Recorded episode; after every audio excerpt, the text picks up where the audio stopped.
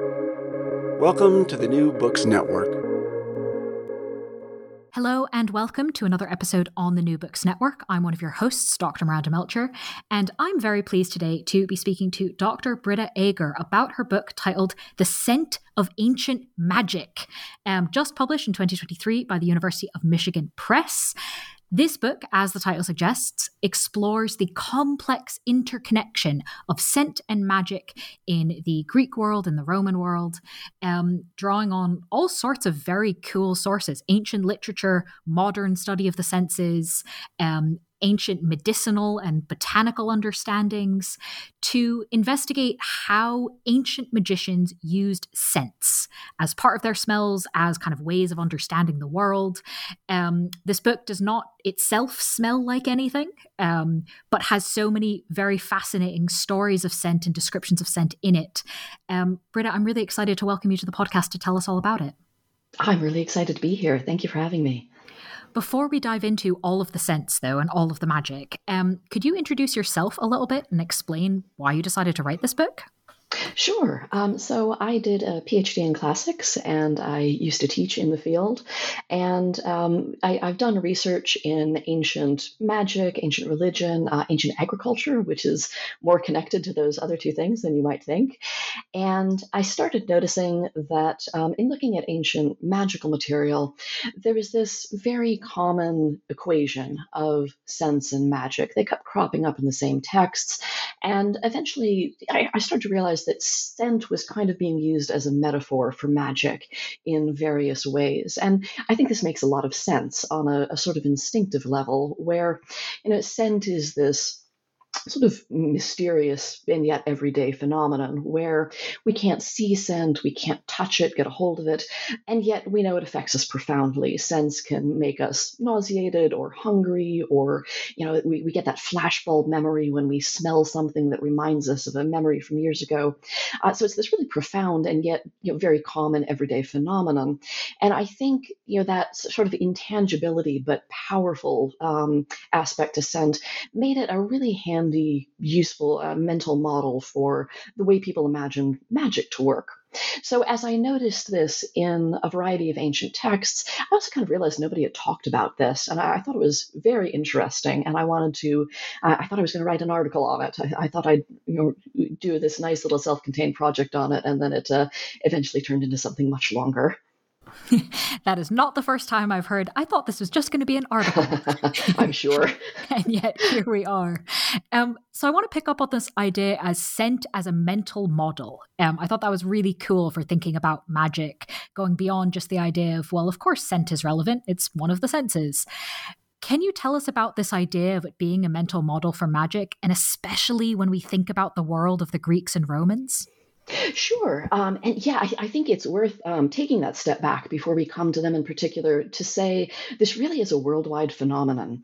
When you start looking at the connections between scent and magic, we see this worldwide in all sorts of different cultures across many time periods that it just seems to be this gut level reaction that ghosts, gods, the supernatural, spells um, share something with that lived experience of scent being being something powerful but intangible.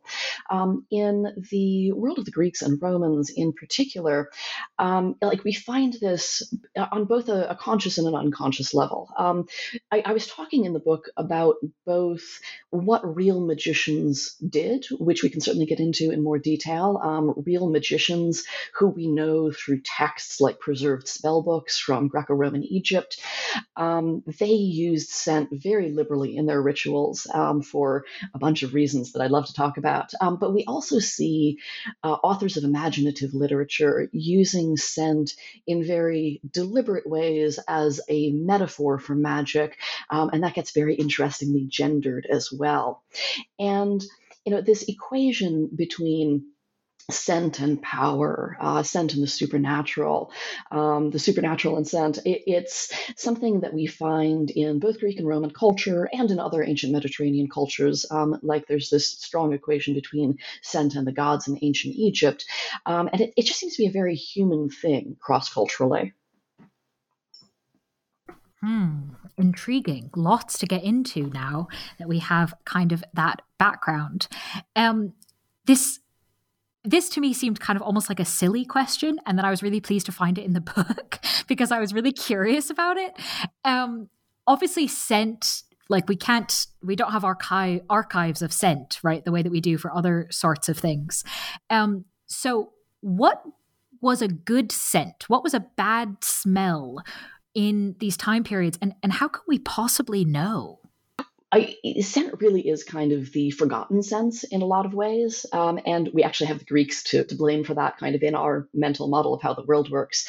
Um, ancient uh, uh, scientists and philosophers like Aristotle, for example, um, prioritize scent as kind of like the, the lowest, most bestial of the senses, as opposed to uh, sight and sound, which were sort of the higher, more refined senses. Um, but at the same time, the literature of the past is full of discussion about scent. Often in a sort of less structured, less deliberate way than we hear discussion about say music or painting or other types of art. But at the same time, we do get a lot of ancient impressions of scent. So, as for what's a good scent and a bad scent and how we know, um, we have a lot of ancient reactions to different scents recorded. So, people talk about perfumes that they think are beautiful smelling. Um, and you know, a lot of these would be very familiar to us. So, for example, lily perfume, rose perfume, things that we would definitely say, oh, yes, that's you know, something I would consider wearing as a nice scent. Um, people in the past had the same reaction.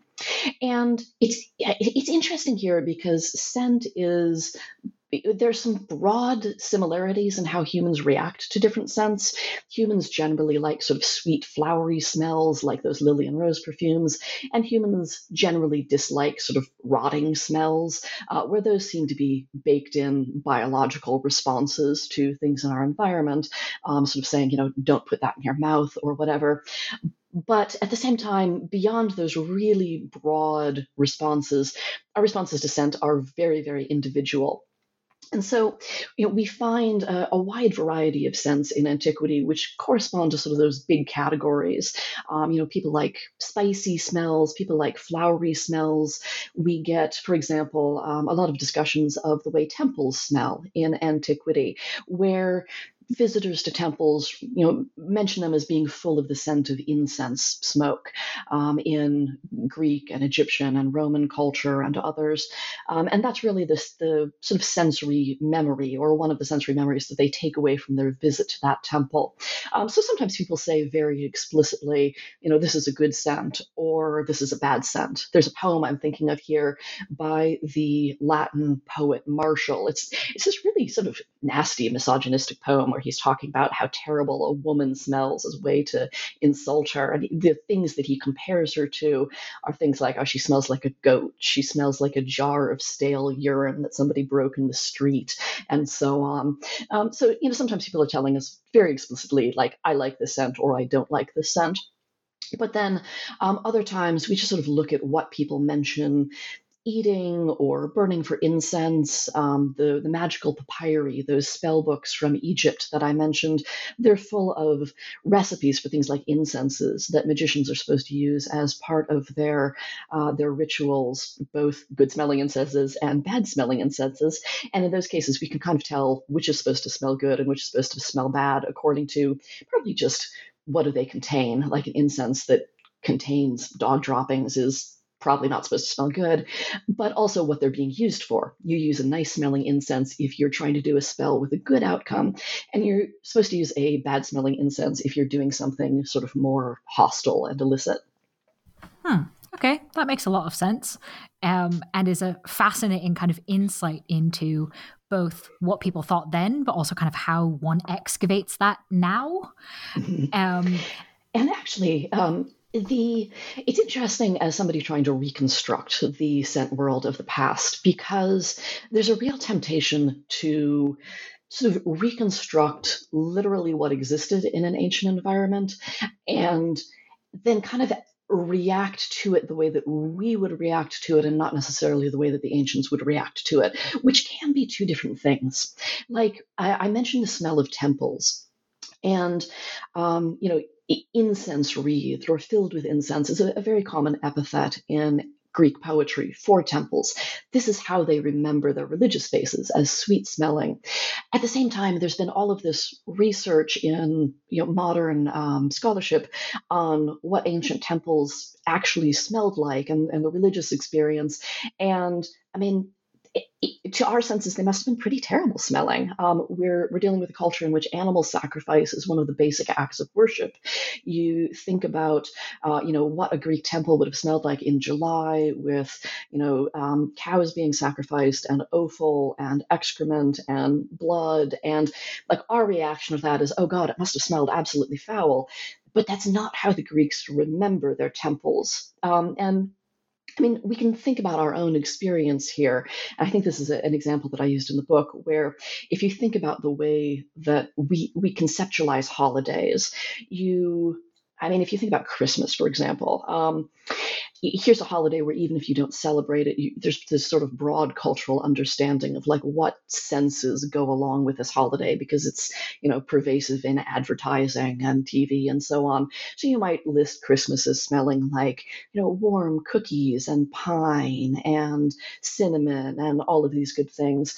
And I mean, your lived experience of Christmas may also involve a lot of like sweaty winter boots and a wet dog and uh, car exhaust as you, you go shopping and so on. But that's not the important part as we remember the holiday. So I, I think it's important for us not to be too literal when we look at the past and, and reconstruct literally okay what sense do we know are present? But also to think about like what is what is the cultural experience that people are kind of curating and remembering of a, a particular space or occasion or person?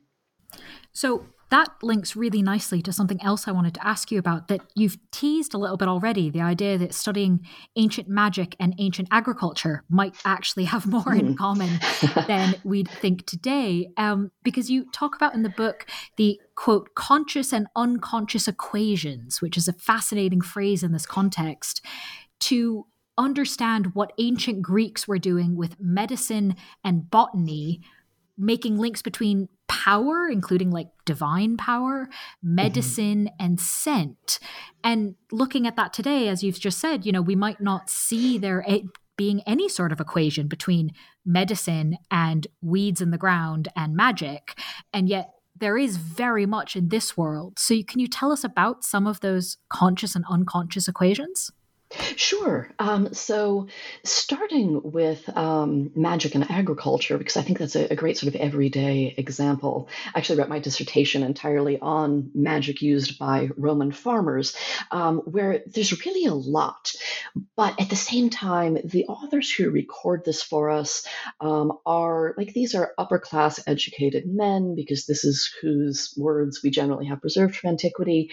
And it's clear that for a lot of them, they feel like these traditional remedies they've been taught, which can include little spoken spells or sort of herbal remedies or charms, um, things like amulets that you can tie onto, say, a sick ox, or little procedures you can do to make your crops grow better or keep your animals healthy. Like these authors clearly feel that these things work on some level. But at the same time, they want to present themselves as these like educated men of science who are kind of above all of that superstitious nonsense that the peasants practice. So a lot of what they're doing is they're taking these like this is very traditional folklore and they're kind of saying okay like the common people believe that this is quote unquote magic but we men of science actually understand that this is a type of science that obeys natural laws if you just are you know su- sufficiently educated in the topic so they're really looking for ways to brush up you know the this charm that they've learned where you tie say a turnip onto uh, a sick person and that will help them get better um, and I sort of brush that up and explain it through, you know, they're, they're breathing in particles from this plant and, and it actually has this medicinal effect. So, and that's very common for I, shouldn't just say ancient science. It's it's very common for science in general to kind of look for an explanation for why something that we already believe works works um, and to kind of hold on to the remedy and just come up with a, a different, more satisfying explanation for it. And there's a lot of these uh, you sort of folk charms, folk remedies in the ancient agricultural handbooks, um, and th- this makes sense. People were living often at um, a, a subsistence level where if your crops failed, you were going to be going hungry that year. Um, people really look for ways to ensure success as much as possible because their survival depends on it. So anything you can do um, on your farm to keep you yourself, your family, your people healthy, um, to keep your animals alive and productive, to keep your farm uh, growing and running well. Um, you know, if, you think it'll work, you'll do it. And we see this as well in the world of medical literature, uh, where you know very often we do get you know authors that we might now categorize as early medical authors looking to the folklore of their day and saying, well, you know, I think this traditional remedy actually works. If you tie this particular plant onto a person, or if they, you, if you, um, you know, make it into a, a, smoke and they breathe it in, um, then this will cure what uh, whatever ails them. But we also know that while they are presenting themselves as part of the medical profession, there's also this whole class of people called root cutters and other similar terms um, who are practicing medicine in a kind of more like yeah folkloric manner um, where there's this uh, sort of common ancient knowledge that certain plants are good magically they're good medically um, they're just powerful and you can use them in different ways. Some people say you know we'll, we'll make this into a potion you can drink. Other people say you know we'll put this under your pillow while you sleep and it will cure you. And we know that people we would sort of classify as like doctors and scientists are in dialogue with these other people. And uh, these, these two groups are um, starting in the fifth century or so. Uh, in Greece really defining themselves in opposition to each other as sort of competing claimants to special knowledge. Uh, and the whole idea of medicine as a profession is kind of created to distinguish these sort of more upper class medical practitioners from these uh, usually depicted as more lower class, um, you know, village and, and itinerant uh, professionals who offer a variety of services from, you know, making medicine out of plants to exorcism. So I was really intrigued by these root cutters um, because we have kind of passed down to us an idea of what a magician is and obviously a doctor, but we don't have root cutters now. Um, and kind of in that description, you've given us a bunch of reasons, kind of why not. Um, but given that their work was in a lot of ways sort of on the ground, in the dirt with the plants, why were they seen as dangerous? So the the profession that we know as rhizotomoi or root cutters um, there's a couple of other terms here like herb sellers and um, it, it, seems like there was a pretty lively world of people with these little niche specialties that has been kind of lost and they, have all been lumped together uh, in our surviving literature to a large extent. Um, so we hear about people who seem to be like specialty plant hunters. This is one of the reasons the doctors talk about them because they uh, they're often sourcing materials from these people. Um, but then we also get people who are closer to circus performers and pharmacists. Um, and like we we hear about, for example, uh, a fellow who has a stall in the Athenian Agora uh, and who sort of puts on shows where he he drinks poison and uh, sort of sits around and the audience sort of waits to see if he'll die or not. And he's, he's apparently built up a, a tolerance to this. Um, so like we seem to have a, a, wide variety of people ranging from showmen to herbalists to religious professionals where you know, a lot of these people kind of shade into um, you know people who can offer you uh, ritual practices like exorcism or other things like cursing your enemies um, and it looks like they all kind of shade into each other. There's a couple of different reasons why they're, they're dangerous. For one thing, they work with plants which are considered powerful. And a lot of these plants are thought to need special care and handling, particularly when you go to collect them. So we have a wide variety of rituals preserved from antiquity in which people say things like, okay, before you dig up hellebore or peony or uh, other plants which are considered very efficacious, you need to do things like draw a circle around them in the dirt with a sword and say a prayer and burn some incense. Um, and if you don't do these things correctly, a wide variety of bad things might happen to you. Um, the plant itself is so dangerous that it may kill you when you pull it out of the ground. Um, the gods may be angry with you. Uh, the plant itself is sometimes seen as sort of sentient and, and may get its revenge on you if you're not careful. So these are people who work with dangerous plants, have dangerous expertise. And I mean, the line between curing somebody with medicine and poisoning them is very fine. Um, and we do have a number of counts from antiquity of people who try to make either medicine or things like love potions and wind up poisoning somebody by accident.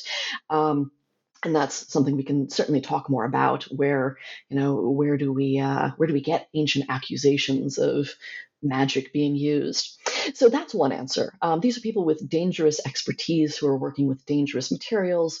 And sort of the the more meta view of this is that um, I mentioned that sort of doctors, medical professionals came to be seen as higher class, like the educated variety of them. And a lot of these people who we're talking about are lower class, usually illiterate or partially illiterate, um, usually seen as lower on the social scale.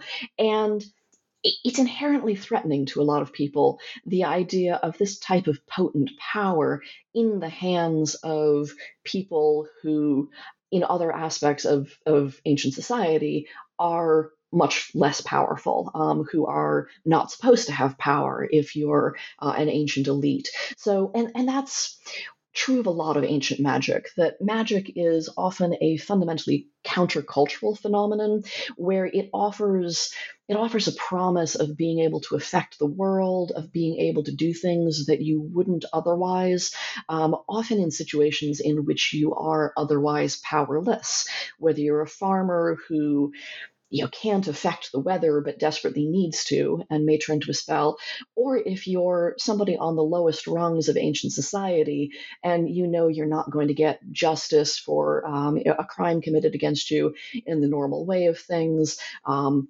or you're a desperate sick person who knows that the doctors don't have anything to offer you. You know, these are all situations in which people turn to more supernatural remedies, um, hoping for an answer that they don't find elsewhere in their society all right. I can see why that would all seem pretty dangerous. Um, and of course, it's intriguing to think about kind of which plants were the ones that, if you pull them out of the ground, even just pulling them out of the ground was in itself dangerous. How do you even think of that? Yeah, and some of them are not what we would expect. Um, for example, the peony is considered very dangerous by the Greeks. They actually say, don't pull a peony out of the ground yourself. Um, get a dog and tie a rope to the peony and to the dog and sort of lure the dog into pulling it out of the ground for you. And, and then the dog will supposedly drop dead at the moment that the roots pull out. So yeah, this is this is worrying. Um, That's intense. It's intense. And then at other times, it's plants that we might see as very common and normal. Uh, like one thing we may want to talk about in more detail is garlic, which we you know generally think of as a tasty kitchen ingredient. But uh, you know, thinking about the the folklore of garlic, um, the the Greeks considered a, a very powerful and potentially dangerous plant. Okay, you definitely have to tell us more about that. What did the ancient Greeks and Romans think about garlic? Okay, so you know if if we think about the supernatural and garlic, what is the the one thing that you know garlic is good against, even in modern culture? Vampires. Vampires. So this is actually like the most common, well-known today piece of a much larger body of folklore in um, in Europe, where um, allium plants, all of those nice sort of sulfurous smelling plants like garlic and leek and chives are considered, for whatever reason, to be good against the supernatural, witches, vampires, monsters of all sorts. Um, and there's this, this is a, a very active body of folklore in ancient Greece and Rome, where on the one hand, um, you know, garlic is something people eat. Uh, it's eh, here we get into class again. It's considered a particularly lower class food. Um, we get uh, the the Latin poet Horace um, complaining about the fact that he was served garlic at dinner. Uh, he describes it as sort of a, a, nasty trick by the host who should know that his delicate intestines can't handle peasant food like that. But um, at the same time, you know, very commonly eaten, even if Horace complains about it. But at the same time, you know, it's this incredibly powerful smelling plant, which people thought was good against the supernatural in various ways.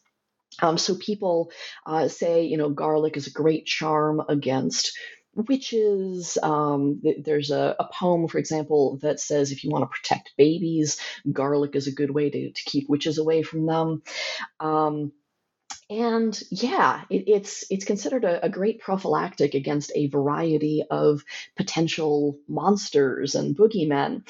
And at the same time, um, I I think that um, so we also see garlic being used essentially, or, or at least later authors thought it was being used as a charm against witches in uh, some of our earliest surviving Greek literature, uh, the Odyssey, where there's this episode in the Odyssey where Odysseus um, and his, his crew stop at the island, um, which they don't know this yet, but it's inhabited by the witch Circe.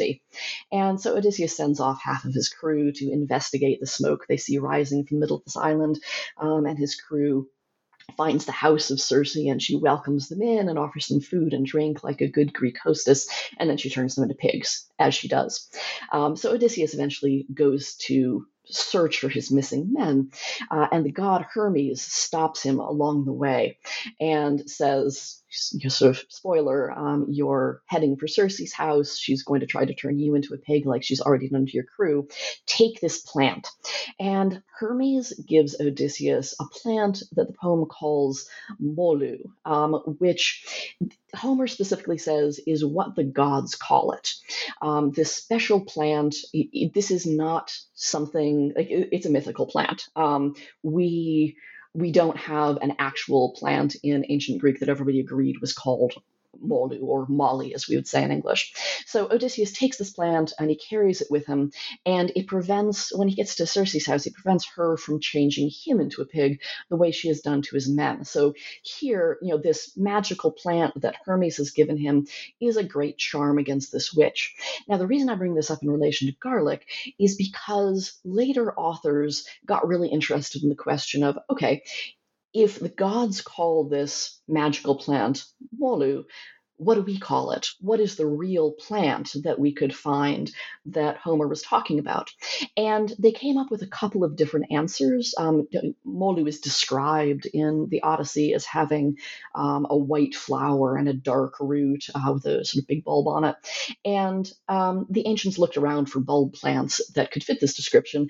And garlic was one of the favorite answers that they came up with that this you know magical plant that can keep a witch off must be garlic and I mean, that's a really interesting equation of looking at a piece of ancient literature and saying, okay, what in our experience could this map onto? Um, you know, what is what is the real story behind this myth? And such was garlic's reputation. It, it seemed like a really good candidate, both from the physical description and from the effect of the plant, for lying behind this mythical uh, flower in Homer.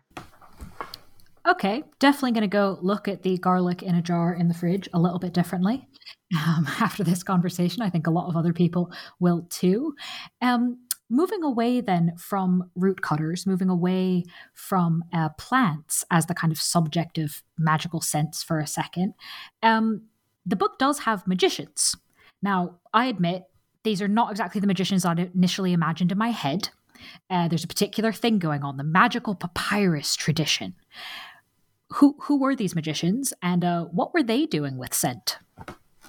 Yeah, that's a great question. Um, yeah, actually, who were these magicians is an active question in classics um, because we don't really, they don't tell us a lot about themselves.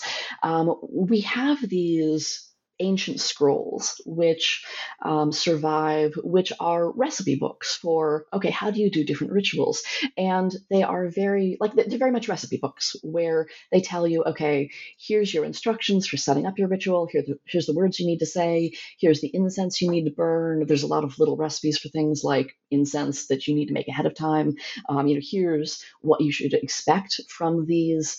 Um, you know, what what you should expect the effect of these spells to be, um, and um, even calling them books of magic is a little bit contentious because like some of them some of the stuff in them are clearly like what we would call spells. So there, there's one, for example, to make your boss stop being angry with you, or there's one to curse your enemies.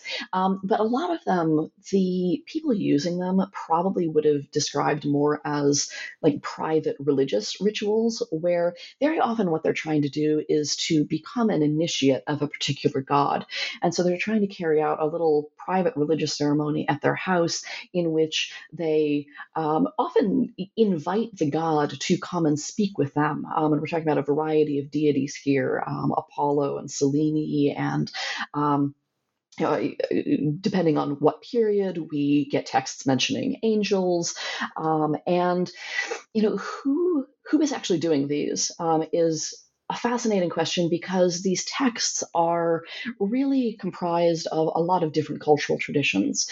Um, they're found from, like, we know that they were used widely in the ancient world, but they're preserved for us primarily from the Roman period of ancient Egypt.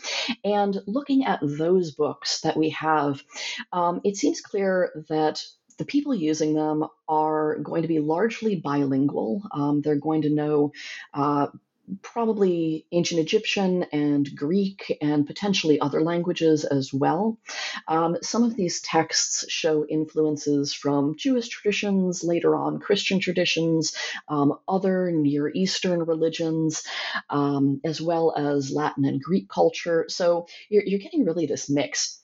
Um, what we can say about the magicians, just sort of inferring from the texts, is that they seem to be largely educated and relatively well off men, largely, um, potentially women as well. Some of the texts do mention female magicians, but um, we, we can tell this because a lot of the rituals involved would have required expensive ingredients, um, a, a, fair amount of time and privacy, which you know busier working people in more crowded houses would not have, um, and a high degree of literacy in often multiple languages. So we assume that these magicians are sort of more more upper class, sort of practicing. Um, you know, e- either professional or amateur magicians um, who uh, are interested enough in these procedures to really spend a lot of money and time on them.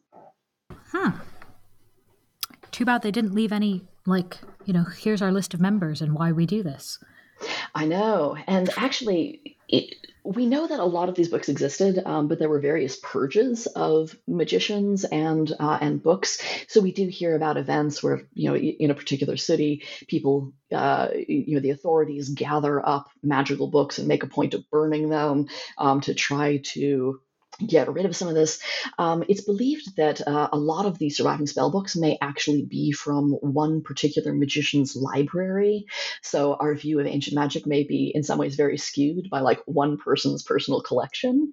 But at the same time, like some of the, the shorter texts are often things like tiny, tiny little scrolls that were rolled up and worn inside metal lockets as amulets. So you know, a, a, lot of people had access to this type of magic, even if they couldn't necessarily practice it themselves. You could go to somebody who would write you out an amulet against a fever or write a curse for you. We have a lot of those, um, or you know, do other sort of uh, magical procedures for you, even if you yourself were not a magician. So, speaking of burning things, um, people doing magic for you, and of course, curses, um, we have to talk about witches which, you know, we've talked about vampires, we have to talk about witches.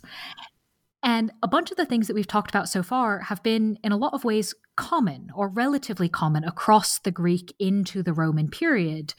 So I was really interested that um, in your book, you talk about how Greeks and Romans both have a conception of witch, but and both have conceptions of witches having scents. That's like a seems to be a key part of what a witch looks like. But their idea of what a witch smells like, the scents around a witch, are actually, in a lot of ways, pretty different. Um, can you take us through kind of what did the Greeks and the Romans think a witch smelled like? Yeah, sure. So, like, we're, we're moving here from talking about what real magicians seem to have verifiably done into the world of imaginary literature and, you know, epic poems and um, novels. And I, I kind of want to emphasize at the beginning here that we get this really interesting gender flip as we move from reality into fantasy, where are better evidence for real practicing ancient magicians um, in things like the spell books and historical sources um, talk mainly about male magicians. We know that female ones existed too. We get the occasional references to them, but it seems to be when we're talking about you know highly educated magicians, mostly guys. When we move into the world of imaginary literature, it's all witches. It's it's largely women who are the you know scary magical practitioners uh, that people want stories about, and again, sort of thinking about social power, I think that's pretty interesting. But yeah, Greeks and Romans had originally very different conceptions of witches. So when we look at Greek literature, um, you know, we get witches like Circe in the Odyssey, Medea, and a variety of ancient poems. Um, and these are, they're largely demigoddesses. These are humans who have divine parentage in, you know, their parents or their grandparents, and they are largely, you know, royalty, very, very upper class. Um, and they're depicted as generally young, beautiful women, um, and they smell sweet. So they smell like perfume, incense. Um, I'm thinking here, for example, of uh, the great epic poem, The Argonautica, which is where we get the story of Jason and the Golden Fleece um, by uh, Apollonius in, in the Greek world. Um, the story is much older than him, but he's sort of the first surviving long account of it. And his Medea, she smells nice. She's a, a young maiden living in her father, the king's palace, and she serves as a priestess, and she smells like the incenses from the temple and like her, you know, lovely lotions and the herbs that she gathers. Um, and she is her scent is a little bit ambiguous though because she smells also like scary herbs. Um, she's got some dangerous herbs that she gives to Jason to he has to to face a variety of trials at, at various points. Um, and so she gives him some of those dangerous herbs that we've talked about with the root cutters, because she is very much being depicted as a female root cutter. Uh, and that's what a lot of the early Greek witches are. They're sort of the female equivalents of those male professionals who are dangerous and scary, but they're also sort of beautiful and sexy and alluring, and they smell good. When we get to the Roman world, on the other hand, um, Roman witches, starting with the earliest surviving Latin literature, um, they're really the flip side of that. They're old, they're ugly, um, and in early Latin literature, they're they're not particularly scary. They're just kind of ridiculous. They're generally depicted as sort of like drunken old women who are not particularly powerful. Um, until we get to the Roman poet Horace, who really creates for us uh, a fusion of Greek and Roman traditions and gives us this image of the, the, sort of like really powerful, scary Halloween witch that we're still in many ways drawing on today. So Horace creates this witch Canidia as a character, and like Roman witches, she's old, she's ugly, her hair is white, her teeth are black, she wears um, dirty, ragged clothing, she has long fingernails that she digs up graves with. Um, sort of any horrifying detail that you can imagine, and she smells rotten and like grave dirt and the the blood of animals and so on. She has snakes in her hair. But she's also as powerful as those Roman witches. Um, and that fusion of you know the, the ridiculous old lower class Roman witch. Um, the Roman witches are often depicted as like former prostitutes who kind of aged out of the profession and have now turned to uh, to magic to do love charms. Um, you know the fusion of that with the really powerful, scary, semi divine Greek witches it really kicks off a period of uh, witch literature for the Romans, in which witches were just kind of a fad during Augustan uh, literature. Suddenly, everybody was writing witch poems, and I think you know, thinking about how literature connects to real life, I think part of the reason for the sudden fascination with witches at that particular moment in Roman history is because we're in a period of civil war. Um, we're, we're, talking here about the series of civil wars uh, in which Julius Caesar first uh, takes over Rome as a dictator, uh, gets assassinated, and then his heirs fight it out for another couple of decades. Um, and there were a number of very powerful uh, anti-Roman men, very threatening women who were prominent in the politics of this time period. The, the best known of them probably being Cleopatra, who, in addition to being powerful and sensuous and a woman um, is also foreign. So adding another sort of level of otherness to her. Um, and I, I, see a lot of this witch literature um, and the sort of fascination with, um, you know, old ugly witches who can do love charms to make men fall in love with them, even though they smell disgusting and rotten and are repulsive, sort of overcoming men's better sense is in many ways, you know, the, the Roman elite kind of working out their terror of, oh God, women in politics. So, in this idea, especially in this context of kind of suspicions of trickery, um, of fakery, how do I guess in some senses the more mundane how, that at least now perfume, makeup, you know, a little bit of color here, a nice smelling thing there. Cleopatra, for example, we think of traditionally as having a lot of makeup on. How does that fit into this context of witchery and suspicion?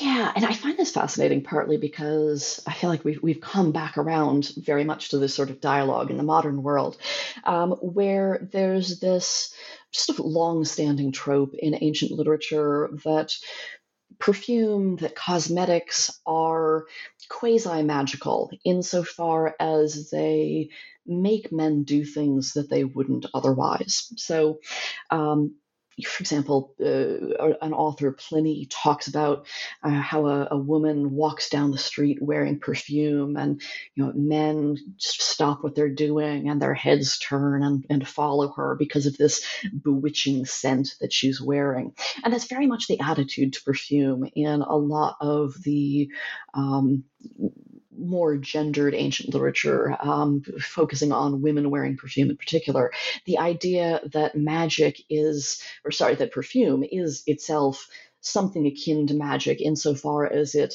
alters your mind. It makes you do something that you wouldn't otherwise, maybe fall for a woman that you wouldn't otherwise. Um, and same with cosmetics. And you know, here again, we're sort of back around to this idea in the modern world where you get all of these sort of misogynistic complaints about how women are tricking men by wearing cosmetics. Uh, and, uh, you know, this is uh, in, in some way, um, you know, it, like cheating, uh, that wearing makeup will trick a guy into falling in love with you when he wouldn't otherwise. Um, and here, like a scent is relevant for cosmetics uh, as well because a lot of ancient cosmetics were made with things like rose petals and honey and would themselves have had a scent and so i think they and perfumes kind of get lumped in together as things that just you know you, you breathe them in and your your good sense deserts you huh Interesting. And interesting, especially to see the kind of modern parallels. So, thank you for taking us through those connections. Um, I'd like to, as we come towards the end, sort of go from kind of the, the bad side of scent, the, the evil, the scary, to I don't know, the divine, shall we see? Um, you talk about in the book, we've talked a little bit about temples, um, but there's more in the book about divinity, about gods. Um, and one of the things that I found really interesting is something you wrote in the book that scent can, quote, perpetuate sanctity through time as well as space. And in some ways, we've talked about that a little bit in terms of scent memory and temples. But could you tell us kind of how all these things come together? Sure. So we see a very deliberate curation of religious spaces and occasions through scent, um, both in the private sphere and in public. So, uh, in public, we've talked about temples as sort of destinations that Greeks and Romans would go to, um, where they're full of the scent of incense and roasting meat uh, from sacrificial animals. And like the ancients really wanted their sanctuaries to smell nice. Um, they'd be full of greenery and uh, often plants growing on the temple grounds. But we also, like, we even hear about a temple in which the plaster that the temple is covered with is filled with saffron to try to infuse the temple, presumably with um, a, a, scent just emanating from the building itself. Um, on the more private side, or a little bit more to say about public here. Um, this this sort of goes beyond the temple grounds itself, where on religious occasions, festivals, parades, um, you get people deliberately sort of carving out a ritual space with scent. So, as part of a profession, uh, sorry, as part of a procession, um, people will, for example, carry incense burners, and you know that smoke and the the scent of the incense um, will be, you know, drawing out the route of the procession. Um, and very often, these processions would have made a, a sort of a circuit around an area, like uh, the city walls or an individual person's farm that they're trying to protect with the effect of whatever ceremony they're doing, um, whether it's for the crops or for you know the health of the city or to honor a particular god.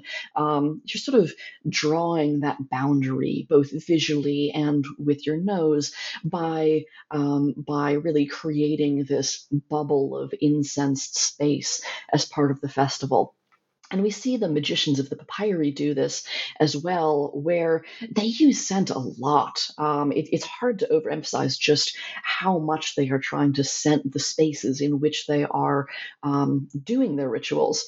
So they're burning incense. They're often um, they often need a fire going as part of their uh, ritual procedure, and they'll burn scented wood like cedar on that.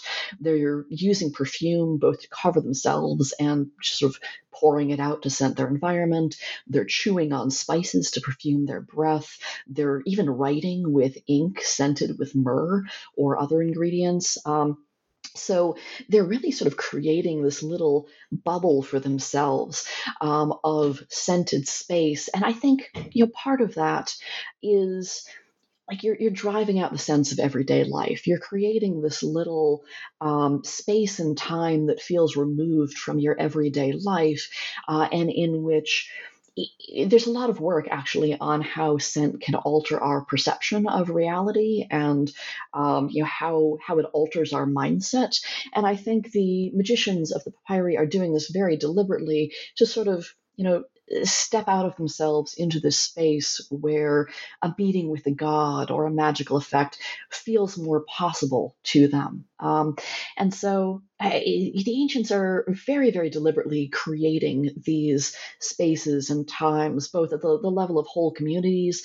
and sometimes, you know, just for themselves in private rituals to um, really create ritual moments. Huh fascinating, um, especially kind of seeing the scent being used on all the different levels of the space, of the ink, of the breath.